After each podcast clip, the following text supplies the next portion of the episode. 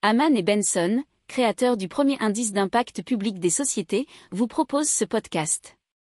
Haman Benson. Le journal des stratèges. Boris Kalt.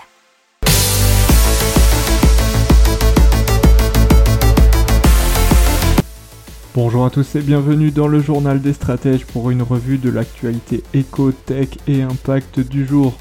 La une aujourd'hui, c'est 40 milliards d'euros qui sont alloués à la France pour la relance via le fonds européen. Euh, dans l'éco les États-Unis, on se demande s'il n'y aurait pas un défaut de paiement en août, et c'est euh, Hélène qui se pose la question. Dans la tech, on va parler de crypto-monnaie de banque centrale, et dans l'impact de Engage Now, une plateforme de jeux vidéo pour mobiliser sur le climat. Vous écoutez le journal des stratèges numéro 136 et ça commence maintenant. Allez, on commence tout de suite avec 40 milliards d'euros de fonds européens pour la relance de la France. Et sont issus des subventions européennes et d'un prêt communautaire commun qui viendront alimenter le plan de relance du gouvernement qui sera d'un montant total de 100 milliards d'euros. C'est une somme conséquente qui aurait comme effet de booster l'économie du pays de 12 points de PIB sur 20 ans, c'est selon une simulation de la Commission européenne.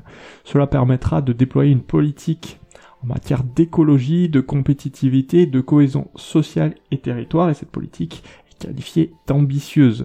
Alors Bruxelles impose au moins 37% des dépenses fléchées vers la transition écologique et 20% pour celle du numérique. Alors près de la moitié de l'aide européenne sera dédiée à la transition écologique, avec 5,8 milliards d'euros pour la rénovation énergétique des bâtiments, 4,4 pour moderniser le réseau ferroviaire et environ 2 milliards pour développer l'hydrogène décarboné. Euh, à peu près 8 milliards d'euros seront consacrés à la numérisation des entreprises, des écoles et des administrations.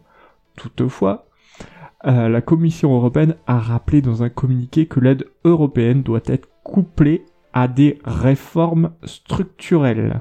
Et donc on parle du risque de défaut de paiement des États-Unis, puisqu'effectivement Yannette Yellen a demandé que le Congrès adopte une nouvelle loi sur la limite de la tête, de la dette, pardon, qui permettrait au Trésor de continuer à emprunter avant que la dernière suspension n'expire le 31 juillet. Un tout premier défaut de paiement sur les obligations de la dette du gouvernement américain précipiterait une crise financière et menacerait des emplois et, et les économies des Américains selon Yannette Yellen. Les mesures extraordinaires du Trésor pourraient être épuisées en août lorsque le Congrès prendra ses traditionnelles vacances. À ce moment-là, le Trésor ne pourrait compter que sur ses recettes fiscales pour payer ses obligations, ce qui rendrait éventuellement impossible le remboursement de certaines dettes sans de nouveaux emprunts. On parle encore crypto-monnaie, et cette fois-ci crypto-monnaie de banque centrale, et c'est la BRI, la Banque des règlements internationaux, qu'on peut appeler aussi la Banque centrale des banques centrales.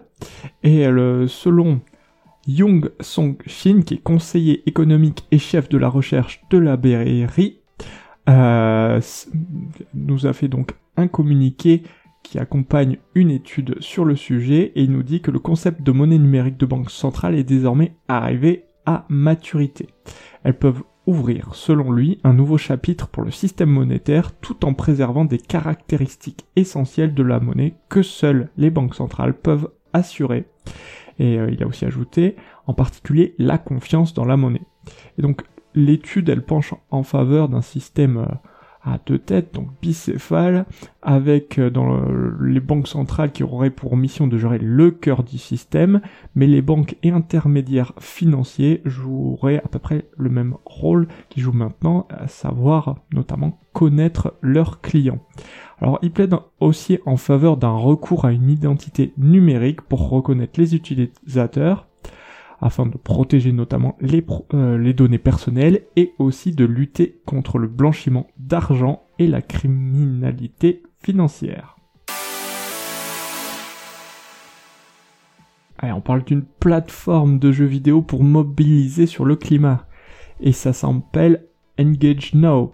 Et c'est donc l'entreprise WeKnow qui lance une plateforme de jeux vidéo pour permettre à chacun de faire son bilan carbone et de réduire ses émissions de gaz à effet de serre, mais cela de façon ludique. Alors donc cette euh, plateforme s'appelle Engage Now et s'adresse dans un premier temps aux entreprises qui souhaitent mobiliser bah, tous leurs collaborateurs, mais aussi leurs clients ou partenaires pour atteindre les objectifs d'engagement climat qu'elles se sont fixés. Alors pour l'heure, la plateforme propose 3 heures de formation, mais devrait s'enrichir rapidement, notamment grâce à des jeux supplémentaires. EngageNo vise aussi les collectivités locales souhaitant embarquer leurs habitants dans la transition environnementale ou aussi les écoles pour leurs futurs étudiants. Voilà, c'est tout pour aujourd'hui et pour cette semaine. Je vous souhaite une excellente journée et un bon week-end et je vous dis à lundi pour plus d'infos. Ciao Pour approfondir ces sujets, abonnez-vous à la newsletter de Haman et Benson et écoutez nos autres podcasts que vous retrouverez dans les notes de l'émission ou sur notre site internet.